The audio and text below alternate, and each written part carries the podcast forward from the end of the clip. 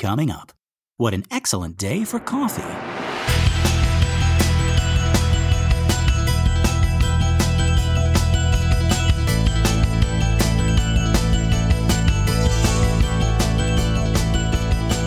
Well, howdy, folks, and welcome to minute 74 of The Exorcist Minute, a show where we endeavor to examine, extrapolate, and excavate The Exorcist, minute by terrifying minute. My name is Lester Ryan Clark. And I'm Keenan Diaz. And we'll be your holy guides on this journey through what some have called the scariest movie of all time.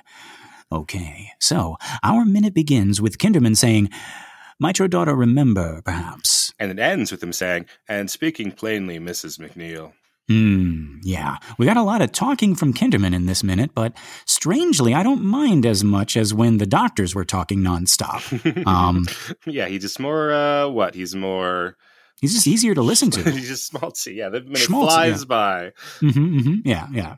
Um, we could, I, yeah, I could, I could listen to him, uh, specifically Lee J. Cobb, Mhm. just kind of like you know do some like ASMR or something like that, right? Like, yeah. But it would be in the in the um the Kinderman thing. He's like, you know, Right. it's like, uh, you know, my wife, she had, uh, you know, uh, she was making us gefilte fish the other day. And, uh, crumple, crumple, crumple. Yeah, yeah. and then there's the sound of grass going through your fingers here. mhm, mhm, mhm. I'm uh, I'm uh, dusting for fingerprints. Uh,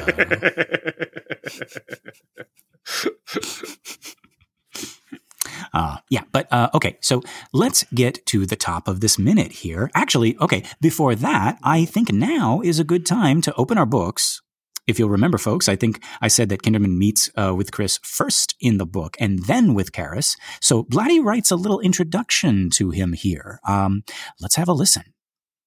A reading from the book of Blatty. She was standing in her bedroom selecting a camouflaging wig to wear in Dayton when Carl appeared. There was someone to see her, he told her. Who? Detective. And he wants to see me? He nodded. Then he handed her a business card. She looked it over blankly. William F. Kinderman, it announced, Lieutenant of Detectives. And, tucked in the lower left hand corner like a poor relation, Homicide Division. It was printed in an ornate, raised Tudor typeface that might have been selected by a dealer of antiques. She looked up from the card with a sniffing suspicion. Has he got something with him that might be a script, like a big manila envelope or something? There was no one in the world, Chris had come to discover, who didn't have a novel, or a script, or a notion for one or both tucked away in a drawer or a mental sock. She seemed to attract them as priests did drunks. But Carl shook his head. Chris immediately grew curious and walked down the stairs. Burke? Was it something to do with Burke? He was sagging in the entry hall, the brim of his limp and crumpled hat clutched tight, with short, fat fingers freshly manicured, plump, in his middle fifties, jowly cheeks that gleamed of soap, yet rumpled trousers, cuffed and baggy, mocked the sedulous care that he gave his body. A gray tweed coat hung loose and old fashioned, and his moist brown eyes, which drooped at the corners, seemed to be staring at times gone by. He wheezed asthmatically as he waited. Chris approached. The detective extended his hand with a weary and somewhat fatherly manner, and he spoke in a hoarse, emphysematous whisper. I'd know that face in any lineup, Miss McNeil.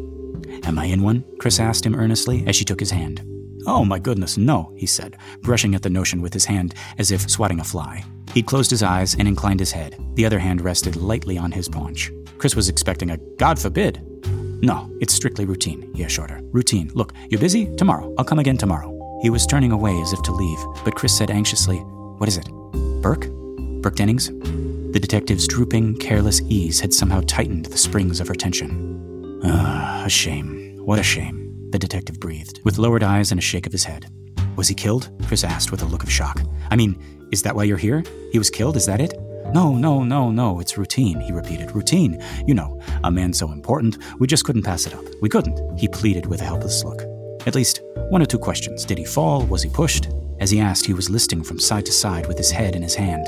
Then he shrugged and huskily whispered, Who knows? Was he robbed? No, not robbed, Miss McNeil, never robbed. But then, who needs a motive in times like these? His hands were constantly in motion, like a flabby glove informed by the fingers of a yawning puppeteer. Why, today, for a murderer, Miss McNeil, a motive is only an encumbrance, in fact, a deterrent. He shook his head. These drugs. These drugs, he bemoaned. These drugs, this LSD. He looked at Chris as he tapped at his chest with the tips of his fingers. Believe me, I'm a father. And when I see what's going on, it breaks my heart. You got children? Yes, one. A son? A daughter. Well, listen, come on in the study, Chris interrupted anxiously, turning, about to lead the way. She was losing all patience. Miss McNeil, could I trouble you for something? She turned with the dim and weary expectation that he wanted her autograph for his children. It was never for themselves, it was always for their children. Yeah, sure, she said. My stomach, he gestured, with the trace of a grimace. Do you keep any Causa water, maybe? If it's trouble, never mind. I don't want to be trouble. No, no trouble at all, she sighed. Grab a chair in the study, she pointed, then turned and headed down for the kitchen. I think there's a bottle in the fridge. No, I'll, I'll come to the kitchen, he told her, following. I hate to be a bother. No bother. No, really, you're busy. I'll come. You got children? He asked as they walked. No, that's right. Yes, a daughter. You told me. That's right. Just the one. And how old? She just turned 12. Ah, then you don't have to worry, he breathed. No, not yet. Later on, though. Watch out. He was shaking his head. Chris noticed that his walk was a modified waddle. When you see all the sickness day in and day out, he continued, unbelievable, incredible, crazy. You know, I looked at my wife just a couple of days ago, uh, weeks ago, I, I forget. I said, Mary, the world, the entire world is having a massive nervous breakdown. All, the whole world. He gestured globally. And it goes on like this. And I was tempted to go on because this character, I don't know, like he walks the line between annoying and a pleasant break from the heaviness of the rest of the story. Right. Right. Mhm. Like some people uh, do feel that he feels a little bit mm, misplaced in the story. Like, Uh-huh. like the the flavor he adds doesn't quite jive with the rest of uh, the meal that Friedkin is trying to make. Um, and maybe that's why Friedkin has has reduced him uh, in the film. But that also makes me wonder: like, does Blatty think he fits in the story? Like, obviously, he, Obviously, yeah. he, he he must if if he's in there at all, right? But And but he's even in more there as the leader of the sequel, and the main character. Yes, that, right. I was So, going yeah. to say he Yeah, seems yeah. to really like this character, right? Mhm. You can tell, like he he writes he you can tell how he writes even in just like the first book. He writes the Kinderman scenes um, that uh, like like this is a darling he had particular trouble murdering. Um, unlike Burke, yeah, get rid of him. Yeah. had no trouble murdering Burke. That's who the killer was. It was Blatty. But yeah, uh, Keenan, what do you think about, about the stuff I just read, but also about like Kinderman in general in this movie? no, that sounds really fun. All, all the stuff that you were reading. Um, Mhm. The trouble I have with Kinderman is the uh, TVYNS version, the version you've never seen before, where the ending becomes about him. And uh, we'll we'll save that, I suppose, for a little later. But that that is my big problem. I don't have any problem with him before then at all. Mm-mm. You would think that if Blatty were to write a sequel, hmm it would be about either Chris or Regan. hmm And the fact that we're following, or Karras. Well, no, I guess it can't be about Karras. Um, Well, it is about Karras. Well, okay, yeah. Ooh, yeah. yeah so we um you know before i learned more about blatty with you and doing research for the show i assumed that the self-insert character was Karras, Hmm, right yeah. because it, it, it's about blatty's background as a you know as a catholic being raised by jesuits and Mhm. and all of that um but i think more and more the self-insert character is kinderman right he's the guy Mm. who is in this very serious world right ho- writing horror movies and dealing with very Mhm. serious people important people but he's the one who can't help putting on some um, some schmaltz and some Yiddish words. And even though Mm-hmm. Blatty isn't Jewish, you know, a lot of um, comedy writers sort of see themselves in that world, and because American comedy is Jewish comedy, and right. yeah. so so you you know, it doesn't have to be Blatty's background necessarily for this to be um, the Blatty character. hmm hmm And he and he was like definitely influenced by uh, comedians of that time as Absolutely, well, right? Just like kind of like you know having drinks with them, rubbing shoulders, and all that. Mhm. Yeah. So yeah, folks, uh, that's that's Kinderman. Um, we would love to know what you think of him. Like, how does he how does he fit into uh, the book? How does he fit into the movie? Like, do you do you like him? Do you dislike him? Do you hate him? Do you want to kill him? Is there something that you can do to make him go away? No. Um, but yeah, folks, let's. Uh, we have him now. He's in the movie. So let's let's get to this scene. Yeah, what, what are we going to do? Edit him out? We're going to add scenes and delete scenes 50 years later? That'd be insane. That'd be pure insane. The movie had its chance once in 1973. What are we doing? Somehow, Kinderman died.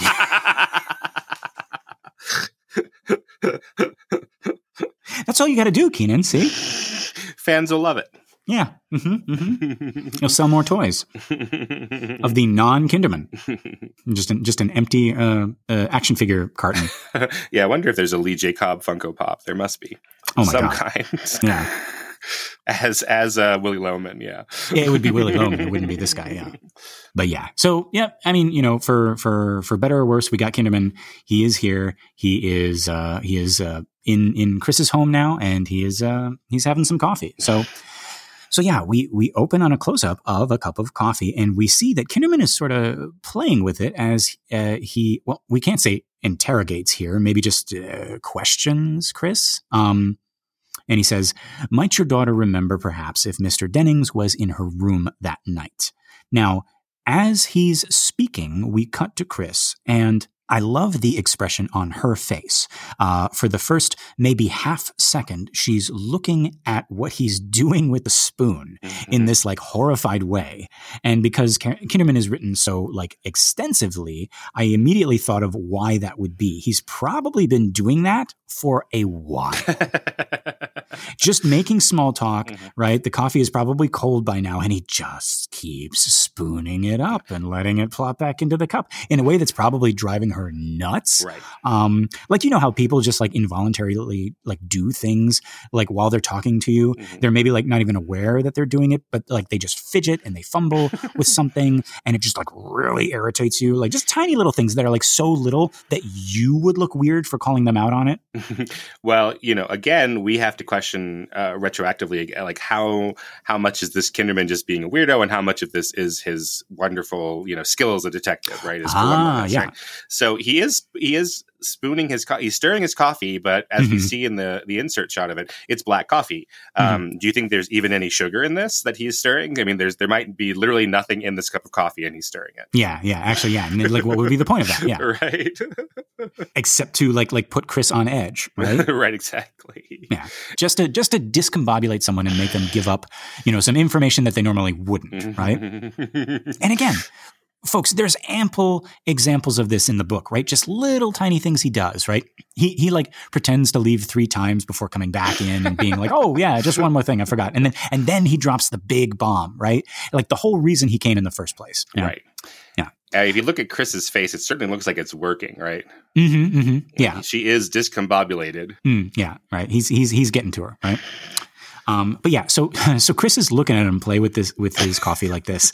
Um, but then she actually starts like hearing what he's saying mm-hmm. if she remembers if Burke was in Regan's room that night. And that's when she looks up and we get a pause long enough for us to switch shots. Mm-hmm. And now we're in a wide shot of the this is the dining room, yeah? Yeah, this is regular. Yeah. We've been in here before chasing after cookies, I think. Right. Oh, yes. Okay, now I remember. Yeah, yeah. Uh, yes. Okay, yeah, yeah. I just checked the uh, the floor plan that our awesome listener sent to us. Mm-hmm. By the way, mm-hmm. folks, that floor plan is a piece titled The Exorcist Home Sweet Home, design uh, 122673 by Pascal uh, Pascal uh, Wita, Witaszek, W I T A S Z E K, could be Wita, Witaszek, mm-hmm. um, at uh, uh, Pascal Witaszek, uh, all one word, or Witaszek. Um, uh, on Instagram, um, and you can purchase your very own uh, on uh, at Dark City Gallery. So uh, yeah, check check it out. Nice little conversation piece at mm-hmm. your next party, right? Oh yes, that's the uh, famous Exorcist house. Mm-hmm, right? mm-hmm. Yeah, and then uh, to show how much of an Exorcist fan you are, um, look them dead in the eye and start pissing all over your own floor. no. I mean, I, I, that's that is how I get rid of any uh, guest who overstayed their welcome. Is you're gonna die up there? What?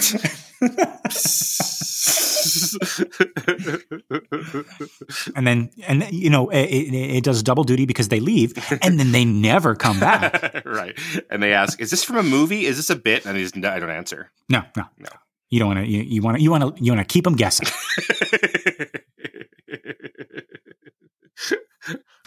Uh, but yeah, um, so in this shot, Chris asks, Why do you ask? Now, I remember in previous minutes, specifically the minutes in which she has just found out that Burke has died, we were going back and forth about whether or not she knew that Burke had fallen from Regan's window mm-hmm. versus just fallen from the stairs outside. What did uh, what did we decide on? Like, I I think that she has figured out that that she, he he was pushed. Yes. Okay. But all right. That that that we I don't know that does not we have a clear moment in our next scene where we are meant to believe that that she has figured it all out for sure right and then of course it is harder if you're an actor to to like have it constantly be like every single one of these moments is the time where she figures it out. But it, it, Right. yeah, it, it does seem like we might be being asked to think that by the filmmakers each time. Like Right. uh, every time we get a little bit more confirmation of that is a moment. Yeah, yeah. I think, let's see, because she found out that Sharon had assigned him, uh, Burke, I mean, to Mhm. look after Regan while she went to get the Thorazine. Right. So at that point, she knew that he had been in the house, right? hmm That was that that amazing bit of acting where she was like putting her hands to her mouth and then she was reaching out towards the crime scene. So yeah, so I think she knows that that he fell from the window, Right. not not just the stairs, from her window, from her daughter's window. But I think that's as far as as she's gotten just yet. Um, but you're think you're thinking now, like even before the realization that it was that it was Yeah, i have daughter. trouble because I, I know the end of the movie, but I have trouble seeing it any other way. That she she just be like, "What?" So he fell out, and then I, I don't know. I, that doesn't compute as well for me. yeah yeah yeah. Um, He's you know Burke can do Burke can f- and fall in the craziest ways. I'm sure because Mhm. right he slips uh, heading outside her front door. You know that's like one step. Mhm. so I mean you know if anyone could do it, it'd be Burke. yeah Right, yeah, if it were Chuck or Tommy or Louie, we're like, what the? What are you talking about? But Burke, yeah, sure, Burke could fall out of a window. He has he has a history of falling. Yeah. Mhm, mhm. But yeah, so like whatever whatever she thinks right now, she's she's being kind of cagey here. Wouldn't yeah, you agree? Absolutely. hmm Like not only from Kinderman, but kind of from us, right? She's really holding her cards close to her. Yeah, I mean, we just yeah, we just spent like I don't know, I don't know how many minutes, like five minutes, trying to figure out like like what she what she knows right now. Um, now, while I don't think that she's thinking yet about Regan having done it, Mhm. I do think she's thinking, well, Burke is dead, Mhm, and my own kid is already psychologically in a really bad place right now. mhm. I don't need this detective interrogating her about her dead uncle. Right. Right? Like Burke is gone. He accidentally fell out of the window, may- or, or maybe not accidentally, whatever. Mhm. Like Regan doesn't need to know that. Mhm. Like on to the next thing. Right? Fix Regan. Let's let's not make it worse by by telling her this. Right. Right? Yeah, when we got the news from Chuck the AD, I was saying in that at that minute that it's kind of like, well, uh, well, this you know Burke dying takes precedence over Regan's illness, right? Just because Mhm, mhm. this is this is Burke dying, this is is Right. more immediate right now, and now these two threads are coming together, and she she has to confront them at the same Mm. time rather than trying to uh, what's the word um, compartmentalize them. Right. Yeah. Um, but so yeah, so she says, Why do you ask? And Kinderman responds by sort of shrugging and just asking again, like, eh, might you remember, right? Mhm. No big deal. This is this is strictly routine. He's he's just covering all the bases, Right. right? Like we get another really long pause here. Mhm. Um, enough for the audience to wonder was like, wait, does she suspect? Like, does she know? Right? Mhm. looking at it now, I'm, I'm sort of wondering. But folks, that just goes to show the power of this acting, the power of this acting right here. Um, these these two are barely moving, Right. just sitting across from each other at a breakfast table, and or I guess dining room table, yeah. Mhm. Um, and yet the very air seems charged, right? Like both of them are saying so much by just being still and looking at each other the way they are. Mhm. And Keenan, you had asked before about uh, uh, being present in a scene even while your character may be distracted, right? Mhm. You had said like a student had asked uh, about that. Yes. Um, I think this is a good example here as well. Like, how does Chris McNeil lie? hmm Right, because she's lying right now. Right? Is like, is it different from how Ellen Burstyn lies? Like, maybe, maybe not. Right? But Ellen Burstyn is being present. Right? Um, I wonder if a better word might be true. Right? Like she's being true to the Chris McNeil character because Chris McNeil has a specific posture, a specific Mhm. tone, a specific set of the jaw when she is lying. And Ellen Burstyn is doing all of those things. And I'm realizing now, like Chris's style of lying here is it's it's convincing and not convincing at the same time, right? Mhm. She's very she's very still. She keeps eye contact with him. Uh, her voice is steady. It's low. She never raises it. She she never stutters. Right? There's a there's a um a finality to it. It's almost it's almost like she's looking him in the eye and forbidding him to go any further. Right? Like Mhm. at, le- at least that's how I'm reading it. Like like don't go down this line of questioning, right. which in a way kind of makes her a bad liar. Right? Like did you rob a ba- like did you rob that bank? Don't ask me that. right. Don't you dare ask me that. Yeah. uh, she's also an actor, right? Oh, yes. Mhm, mhm. Actors, I don't. Oh, Chris kn- McNeil is an actor. Yes. Yes. Mhm, I don't know if actors are better or worse than you know normies at, Mhm. at lying, like, you know, regular, Mm. regular, regular, everyday people. Um, but I think that we would like to think that we are. I don't know if that's true though. Mm. But yeah, so so her answer is actually two answers, right? Like first, no. And then after a short pause, she was heavily sedated. Mhm. And even that, folks, just that pause got me thinking like, Chris, are you now trying to convince yourself? Mhm. Because otherwise it would be like, no, no, of course not. She was heavily sedated, right? Right. All, all in the same breath. But it's almost like she just came to the realization herself during that little pause Mhm. and then put that out there as well. Like, like, yeah, yeah, that's right. She couldn't have. She was heavily sedated. Right. Is your is your child a boogie monster? Well, no. And then and then because boogie monsters don't exist, Yeah. right? She has to think about it. Yeah. Is your daughter possessed by the devil? No. We're atheists.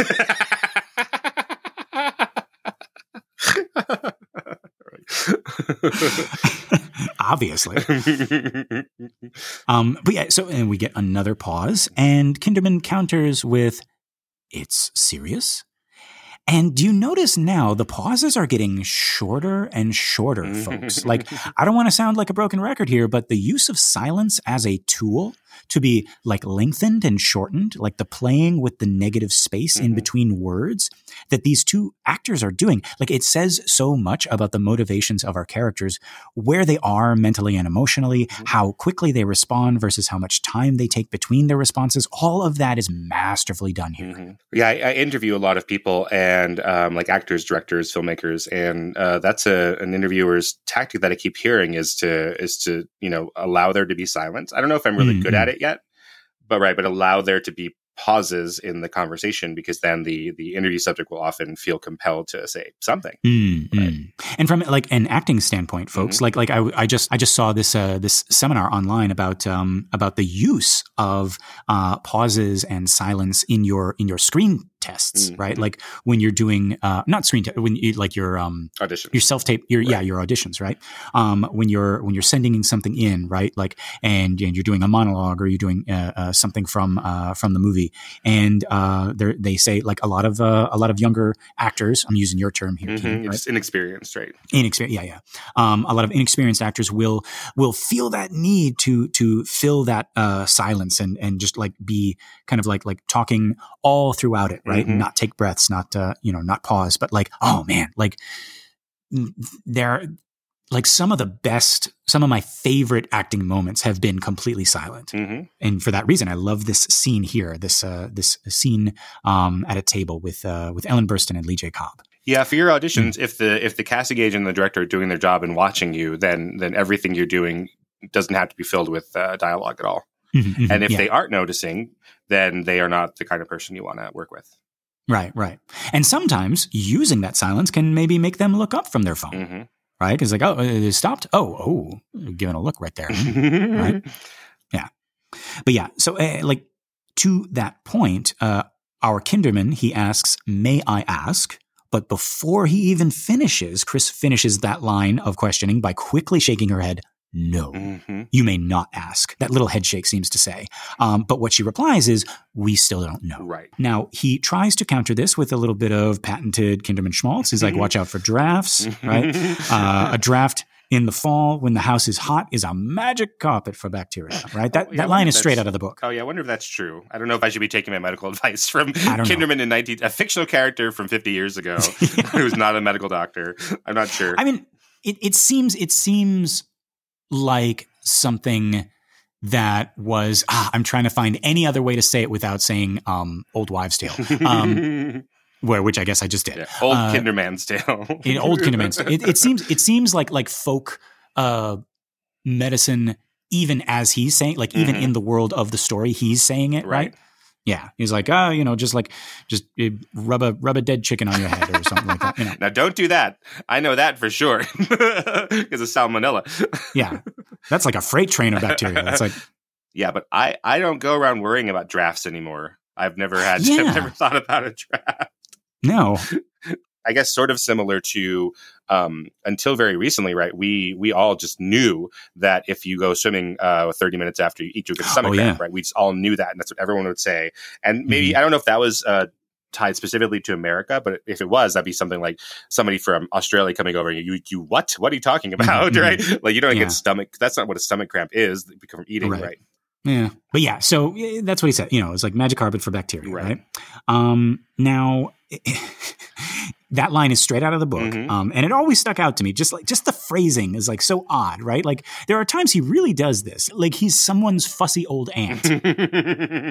but yeah, so all that to say, like, um, I, I really like the way that Blatty writes Mhm. Kinderman.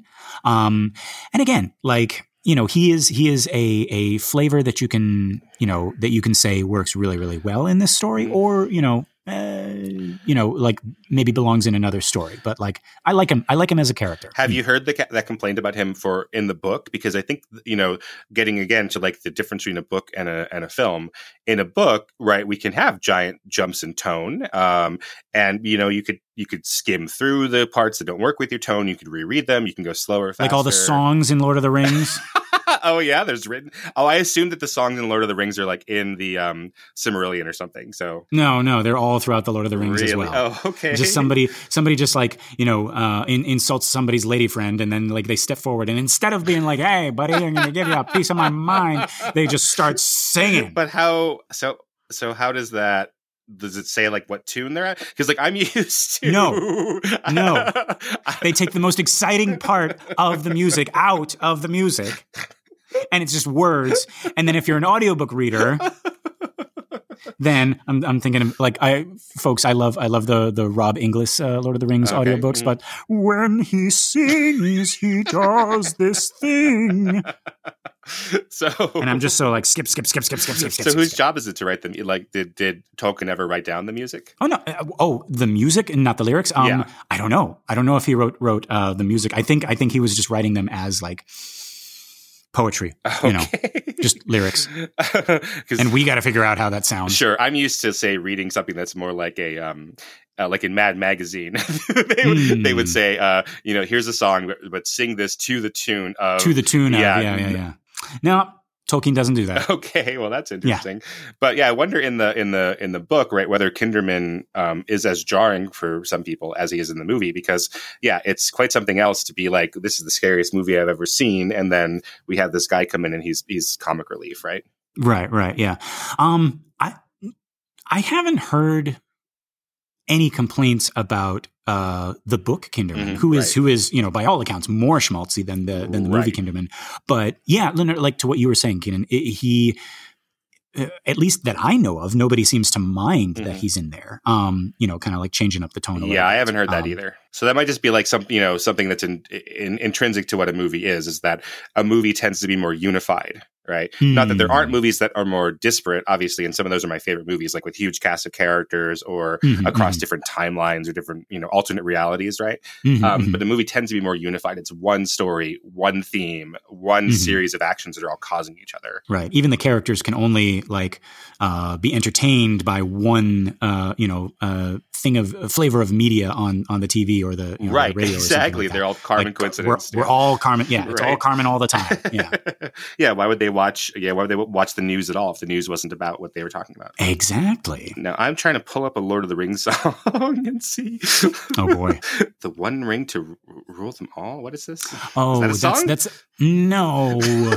it's a it's a it's it's the thing that's written on the ring. It's like Right. the not the spell, but the kind of like the um uh, the not the incantation either, but like it's it's the it's the the the the bit of like verse that goes with the tale of the ring. It's one ring to rule them all, or one ring to bind them. Right, I know Uh, that, but oh no no to find them. find yeah. them, Sorry, oh god, they're all mad at me now. but th- they're very small. They're hobbits, but they're um. Yeah. But so that no, I know that one, but I didn't know if that was a song. But here I found a song which is Okay.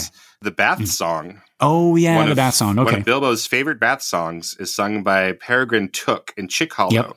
Pippin, fool of a took. while he, Sam Gamgee, and Frodo Baggins are bathing.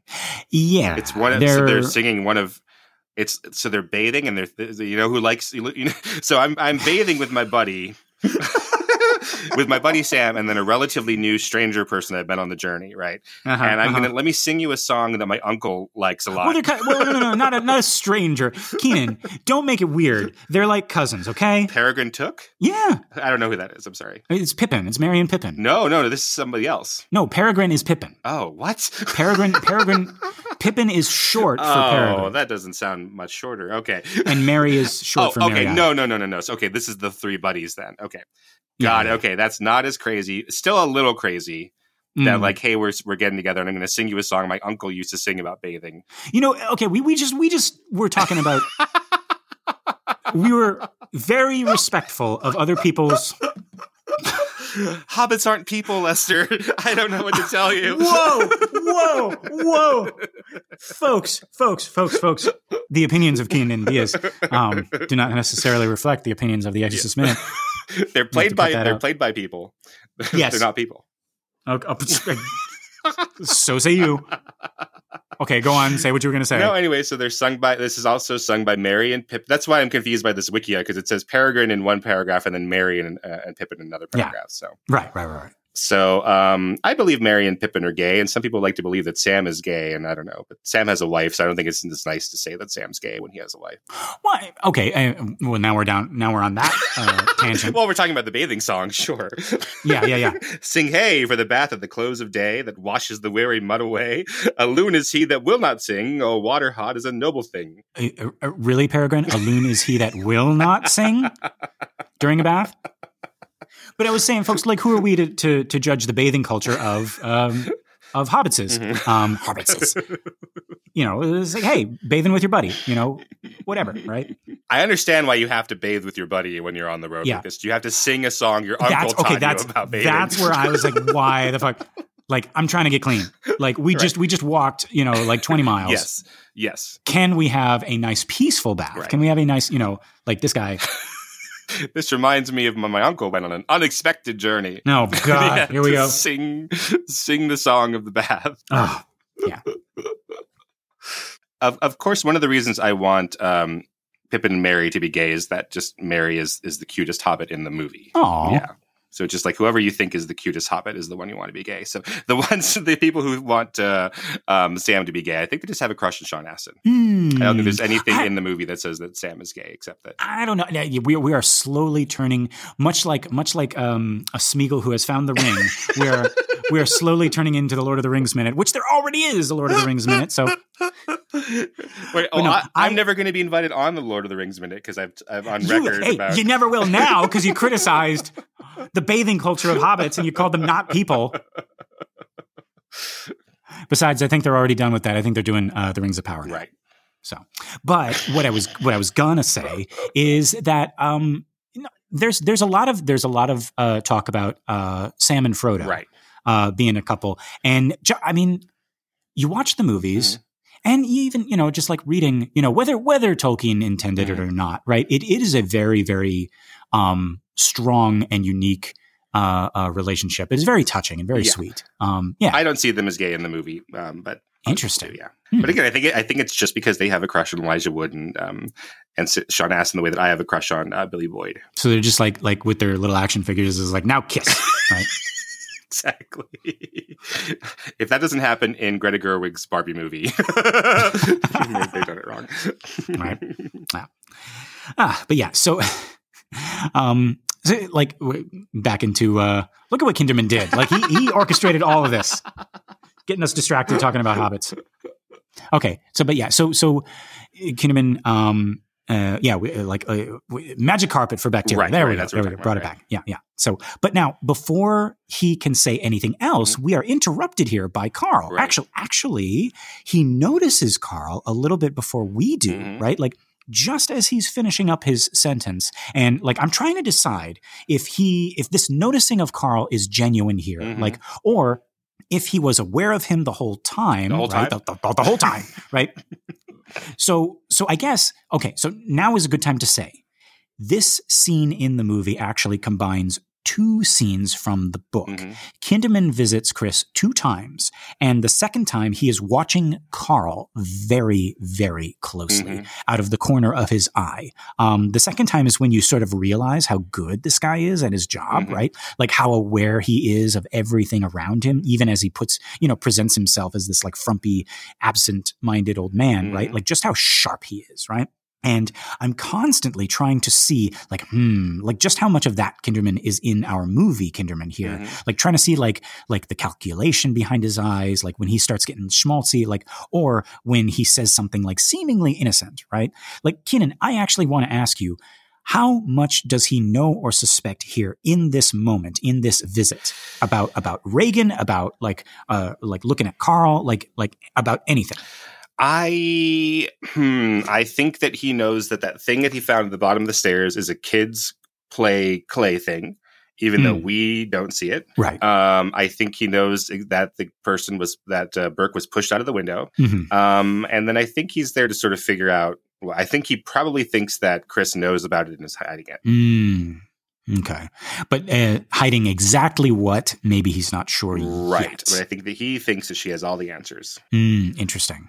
And so now Carl comes in, and this always struck me as odd. He says, Excuse me, madam, Mhm. anything else? hmm Did that seem weird to you? Like anything else, like uh, the anything else sort of implies that he had just gotten done serving her in some other way like like like carl can you serve us some coffee Mhm. of course madam and will there be anything else Right. but like i just assumed that they had been sitting at that table for like a long time Absolutely. Yeah, and he's he's right outside in the hall listening to every single word, and then is pr- protecting uh, her. Right. He's he's the bodyguard Yeah. for her. That's what it seems like Right. right it, it sort of gives off that impression Mhm. right like maybe maybe this is his intention that that he's purposely interrupting this interrogation Mhm. like like he doesn't want it to continue but i thought maybe that was just until i spoke to you i thought maybe that was just me projecting because i have that like book knowledge Mhm. that he is supposed to be sus- suspect number one That book knowledge is dangerous. that book knowledge right you don't want it's corrupting our kids. That book knowledge. Mhm, mhm. yeah with with that book knowledge comes great responsibility i think right? Like, where, where can I where can I where can I learn this book Not from a movie. Books can take you anywhere. Movies are to keep you kids quiet in the next room. Be quiet. well, I have some brandy for God's sake. But yeah, I wanted to get your opinion, Keenan. Does this seem Carl is doing something sus right now, as the kids are, as as the kids would say. oh yeah, he's sussing up a storm. Yeah, for sure. he's sussing up a storm. Yeah, yeah, yeah, yeah, yeah. Like he is, he is, he is. Oh, he is sus, uh, su, sus, su, sus, mm, sus, sus. Doctor Sus is Cat in the Hat, right? Like,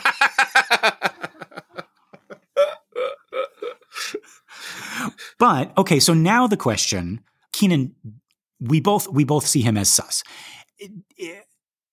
Is he being sus for the purpose of protecting Chris, or for, the purpose of protecting himself? well, he has nothing to, in in in actuality. He has nothing to hide from himself, right? Hmm. Or does he? Well, Did he push Burke out the window? Did I, I, I, uh, uh, uh, uh, is she going to be there? I don't know. I'm, I'm trying to. yeah, I think he's just trying to trying to protect Chris. I think is what. Okay, so that's how you. I believe okay. so. Yes. Okay. Do you think he's totally uh, loyal, or as the kids might say, loyal? Wait, say that again. I was trying to I was trying to shorten that down to three letters, but it's the same word. It is. How do you shorten shorten loyal? I shortened it to loyal, but it's the same. It's the same word. but do you think he's willing to go to jail for Chris? Ooh. Does- do you think like like like Carl is that type of person who's like I will do anything for Madam like uh Max from Cats Don't Dance who is Right. who is Would do Max anything for from Darla. Sunset Boulevard who would do anything for uh, Norma Desmond yeah Right, right. Um, okay. I think he would do anything for Regan. uh huh yeah yeah Um, Chris, I don't know. Mhm. I do think he is very loyal, very um, um Lloyd. Lloyd. Lol. God, how do the kids do it? Um, but there, there is only one thing that he is more loyal to, and we haven't gotten to Okay, that great. yet. Yeah, uh, but no, I think I think in this case, I think you're right, uh, Keenan. He is he is protecting Madam. Mhm, Right here. Right. Um, but yeah, it, like in any case, uh, Chris says, "No, Carl, we're fine, thank you." And then when Carl doesn't leave, continues to stand there, Mhm. uh, she's like, "It's all right, Carl." Right, which again, like, has me thinking that you know, there's there's an you know, there's another reason that he went in there, Mhm. right? Um, and and then I thought, well, perhaps they they planned it out. Maybe maybe she said to him like, "Hey, Carl, if it gets a little bit too pushy with the questions, can you come in and and make like you know, there's some sort of emergency or something, right?" Yeah. But if that's the case, he should have come in with like something. Not will there be anything else? That's like that's like, madam, you wanted me to come in here at this time. You want you wanted me to come in and at an awkward moment. This is definitely an awkward moment. So to to break attention, yeah, yeah. this might be something that they, if that's the case, they might do this all the time. They might just, they don't have to talk about, you know, ahead of time. It's just, uh, Mm. that's your job, Carl. do your job. Yeah. Um, but yeah, so he leaves, and now I see that Kinderman does notice him. Mhm. It's very, very quick, right? But I had first mistaken, Car- uh, you know, Kinderman's trailing off. Mhm. Like, remember, he's talking about magic carpets and Mhm, bacteria. mhm. And and Carl comes in and he sort of trails off. And now I see that it's because he's looking intently at Carl, right? And he continues to look at him after he's left, right? He hates to watch him go, but uh, no, wait, wait. How does how do you? It's like he watches him go. He hates to see him leave, but he loves what- to watch him go. watch him That's go. Right, yeah, it's- I- yeah. Whatever. I, I got there eventually. Yeah. You, you have trouble uh, with the misogynist jokes, yeah. Right. Yeah. It's it's um it's just because I'm I'm I'm just not like that at all. No. No, what am I doing? I am I am not like that. I don't know why you're saying it like that. you're saying it's sus. Yeah. As the kids would say. Yeah. Yeah, but no, they're just like icky in my mouth.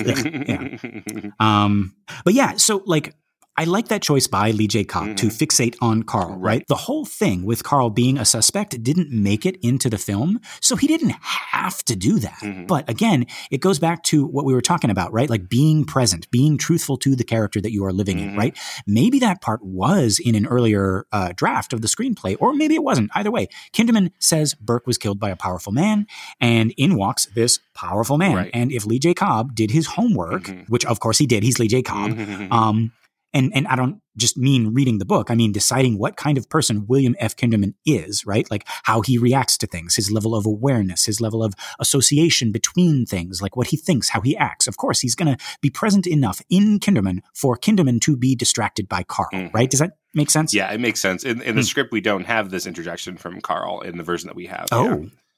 interesting. Hmm. Wow. So now, after Carl leaves, we're in this over the shoulder shot um, over Kinderman's shoulder, and we're looking at Chris, and she does this little uh, head tilt uh, here before she asks the next question, as if she doesn't want to ask it, or, or maybe she doesn't want to hear the answer, but she steels herself, and then she says, Why are you asking all of this? And Kinderman shakes his head. He mutters, ah, "It's I, again." Nobody answers their, the the questions that they're asked. Good. It- it's never an it's it's it's like they ask a question and they go on to like they answer the question by um like like posing another question Mhm. or just just going off on another like like tangent right. Right. And so Kinderman says it's strange, and we cut to the opposite side of the table, and now we're over Chris's shoulder, and Kinderman is reflecting. Right, he says. The deceased comes to visit, stays only 20 minutes, and leaves alone a very sick girl. And this last line ends on an up note, like an incredulous question, mm-hmm. right? He, he he already doesn't buy it, right? And and and whether he suspects anyone in the house, right? I feel like he's here at least cluing Chris into that fact. As the kids say, the math ain't mathin', Right. right? But he doesn't linger on that thought, right? He jumps from there to, and speaking plainly, Mrs. McNeil, but that is where our minute ends. We'll have to wait until the next time to hear this um, seemingly harmless, seemingly absent minded detective speak plainly. Uh, for now, that's all I got. Keenan, um, is there is there anything? Yeah, else? I just want to point out that like we're starting this really interesting visual strategy where we're in these overs that are in these zooms, but it that's mostly going to be taking place in the next minute. But we're starting it here, Yes. and it's really super cool. We'll have to come back to it. Yeah, I have I have some notes on that as well. All right, so I think that's it, um, folks. This has been another excellent Exorcist minute. I have been Lester Ryan Clark. You can catch me on all the socials as Lester Ryan Clark. And I've been Keenan Diaz, and you can find me on Instagram and Letterboxd as Howdy Keenan. Yeah, and we got our listener group, Compelling Conversations, uh, up on Facebook. Go check that out and request to join, and we'll let you in here with us. Thank you so much to everybody who has shared uh, the show by word of mouth or on social media, and a big thank you to everyone who has given us a five star rating on iTunes. Um, we really appreciate it. It's going to help our little podcast grow and find more cool people like you. Okay, Keenan, are you thinking what I'm thinking? I think I am Lester. Folks, until next time, the power of hobbits compels you.